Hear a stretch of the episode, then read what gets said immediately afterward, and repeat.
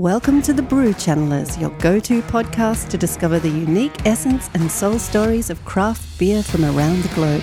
Hosted by E and Neri, lifelong friends who have a talent for tapping into, excuse the pun, the true character of the brews beyond the hops and malt. Hello, listeners. Welcome to the Brew Channelers. I'm here with Neri down at the Brent Spoke Brewing Co. in Canberra, Australia. We're just channeling now a derailleur 8.1%. And the word that has come to mind with Neri is appetizing. That's the thing that's coming through. We're, we're, we're channeling some kind of chef.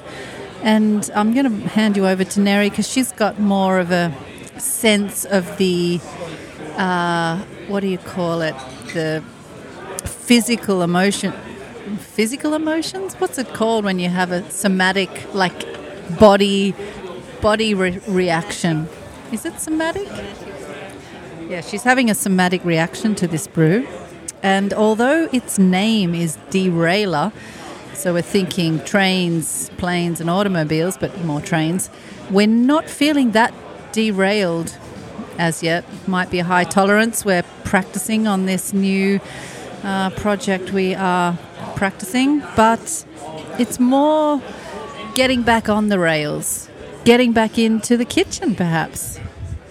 Yeah, and it, it's certainly a real appetizer. This this is the sort of um, brew you'd have before you eat, because it like like the beers in the old days. You know, you had your beer before you ate because it was an appetizer. It made you want to eat things. It was really good, and th- this is like that. So.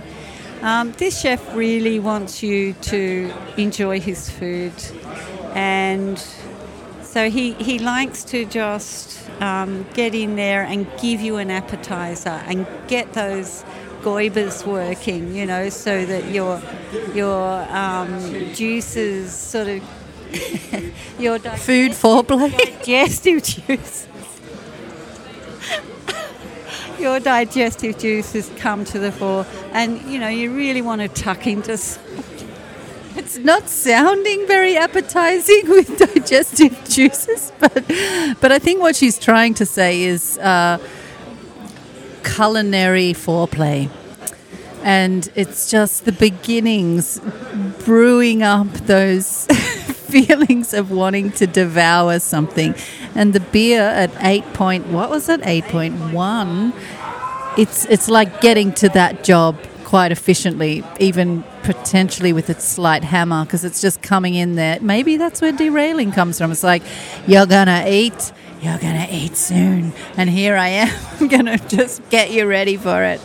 Yeah. And our chef there, good old Frank, he's, he's like a bit like our friend Mick, he's he's very passionate about his cooking, and that's why he doesn't fuck around. He just goes, "Look, i they're here to eat. They're gonna have a derailleur. Then I'm gonna feed them." And you know, he's just like that, and it's working. I mean, we want to eat it. Yeah, absolutely. As long as it's vegan. Yeah, and and smell. I mean, the smell just goes straight you mean the digestive juices smell, or which smell are you talking about? It's working, you know. Yes, yes, yes. And you just, you really want to tuck in, you really do. And then he puts these things in front of you, like these little tapas. Yes, tapas, or you know, there might be a prawn cocktail or something. Yeah, good.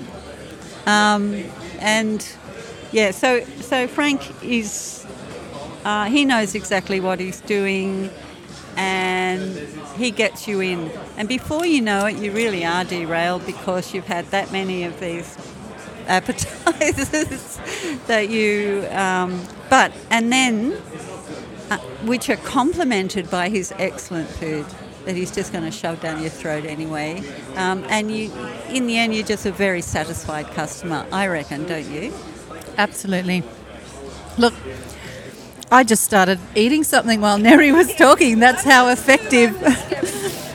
that's how effective it was. Would you like to eat something now? There you go. Have something. No, she's already eaten all of the chips. Anyway, we're, we're quite pl- pleased with the old derailleur, Frank. I know what it is. It's derailing us from drink into food. So, what it's done, it's taken us away from liquids into solids. So, it's effectively done what its name says. Yeah, that's it. Absolutely, that's it. Yeah, We're derailed to Frank's living room and he's just feeding us a feast. yeah, yeah. Reminds me of when we, as as a young child with my brother and sisters, we were allowed to have a very small beer before the Sunday roast. That was the one treat that we could. Oh, you know, we could have a beer, just a very small one. And it was always just before the Sunday roast. So that was our derailleur. That was what we got before we had the Sunday roast. I'll never forget that. It was really lovely. And it, this is, this is like that. So, if you're wanting to amplify your appetite, potentially you haven't been eating that much recently, or you know, you just want to really enjoy your food without, you know, getting completely stoned and getting the munchies, just come and have a derailleur first and then ease into your food. You're going to love it even more. So, we're both quite. Pl- I think I'll go and order something right now. I think the rest of the season might be warped into a food. Uh, we're going to be the food channelers. But anyway, thanks for that, Frank. We're, we're, we're enjoying it quite a lot. And listeners, if you want to head down to the BentSpoke, have a try, order something off the menu, and you'll know exactly how we feel. Thanks for listening. Bye. Bye. You've been listening to The Brew Channelers, your go to podcast to discover the unique essence and soul stories of craft beer from around the globe. Because this podcast isn't released on a set schedule, please subscribe to ensure you're notified when new episodes come out and follow us on Facebook at The Brew Channelers.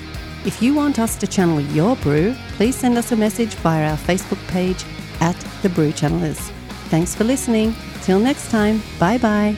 Bye.